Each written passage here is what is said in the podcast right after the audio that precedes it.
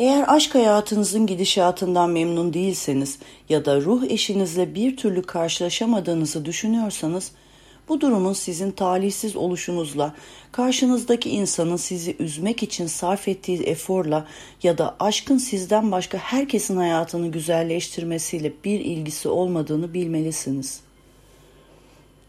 Tıpkı tam anlamıyla içinize bir türlü sinmeyen ilişkiyi sürdürmek isteyişinizin ya da aşksız yaşamayı tercih etmenizin sadece sizin seçiminizin sonucu olduğu gibi yaşadığınız her durum özgür iradenizle verdiğiniz kararlara bağlıdır. İnanç sisteminizi ve seçimlerinizi değiştirmedikçe niyet etmek, olumlama yapmak, pozitif düşünmek ve mutluluğun hayalini kurmak hiçbir işe yaramaz. Çünkü özünüzde taşıdığınız ve sıkı sıkı tutunduğunuz kaos buna engel olur.'' Bir tarafta mutsuzluğa teslim olmayı seçmişken aynı anda hayatınıza neden bir türlü iyiliklerin akmadığından yakınmak sizi kısır bir döngünün içine hapseder. Nasıl ki siz mutsuz olduğunuz bir hayatı yaşamakta ısrar ediyor yani seçiyorsanız mutluluğu da seçme hakkına sahipsinizdir. İstisnai durumlar dışında hiç kimse bir başkasını zorla hayatında tutamaz öyle değil mi?'' siz bir şeyleri sürekli iyileştirmek için harcadığınız çaba ve zamanı içinde bulunduğunuz durumdan uzaklaşmak için kullandığınızda ya da kendinize aşka açtığınızda, aşka olan inancınızı var ettiğinizde kasvetli enerjinin yaşamınızdan çıktığını, ruh eşinizle karşılaştığınızı ve hayatınızın hiç olmadığı kadar mutlulukla dolduğunu görebilirsiniz.'' Çünkü evrendeki işleyişe göre serbest bırakılmayan enerjinin yerine yenisi gelmez. Bu durum evrenin boşluğu sevmemesinden kaynaklanır. İyi gitmeyen bir ilişkinin içinde oyalanırken daha temiz, daha saf bir enerji kendine açık alan yaratamadığından yaşamınızda yer bulamaz.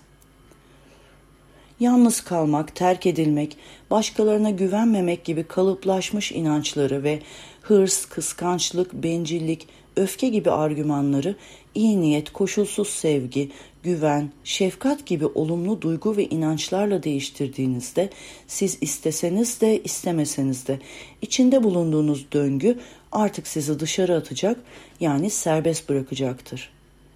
Çünkü olumlu düşüncelerin frekansınızı yükseltmesi ile daha öncesinde adapte olduğunuz sevgisiz ortamdaki titreşimin eş frekans aralığından kopmuş olursunuz.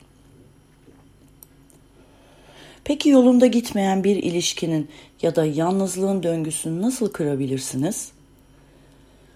Önce tüm sorumluluğu üzerinize alın ve kabule geçin. Kendiniz için seçtiğiniz hayatı başkalarını suçlamadan kabul edin. Hemen ardından da bu durumdan özgürleşmeye niyet edin. Söylemesi zor olabilir ama sizi yoran ve canınızı acıtan sevgiliye veya eşe veda edin.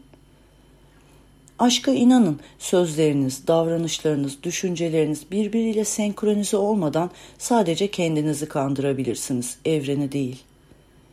Bilinçaltınızı korku, kaygı, endişe gibi duygulardan arındırın ve geçmişte yaşadığınız, hatırladığınız acı tecrübelerden arının.